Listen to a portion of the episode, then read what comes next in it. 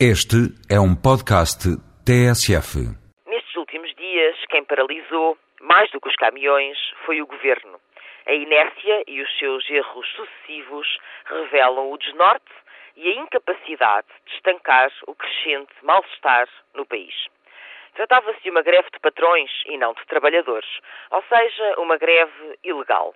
E o governo nem preveniu nem interviu, como é a sua obrigação deixou que seguissem apedrejamentos, caminhões incendiados, estradas bloqueadas, supermercados vazios e bombas secas.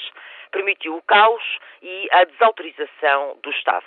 Por fim, como se não bastasse, celebrou um acordo que, nestas circunstâncias, passa a mensagem errada, comunica que violar a lei compensa.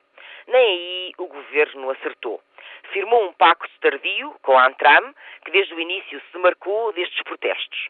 E as medidas acordadas respondem pouco aos descontentamentos das pequenas e médias empresas e nada aos dos trabalhadores, que correm mesmo o risco de saírem prejudicados.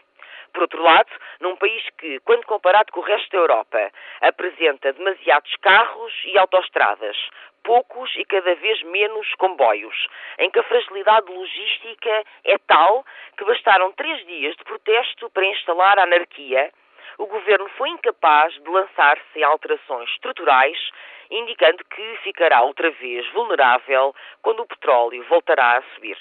Por fim, talvez tenha aberto um perigoso precedente para que outros grupos sociais, como taxistas ou agricultores, que também têm motivos para se ressentirem dos aumentos dos combustíveis, tentem obter privilégios deste modo.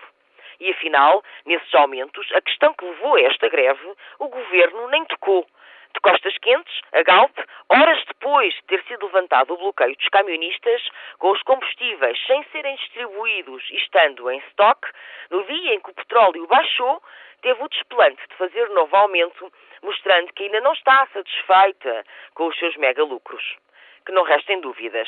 Sócrates não se impressiona com os milhares nas ruas, não negocia com os trabalhadores, envia polícia aos manifestantes pacíficos e controla as pequenas empresas através de paramilitares como a ASAI.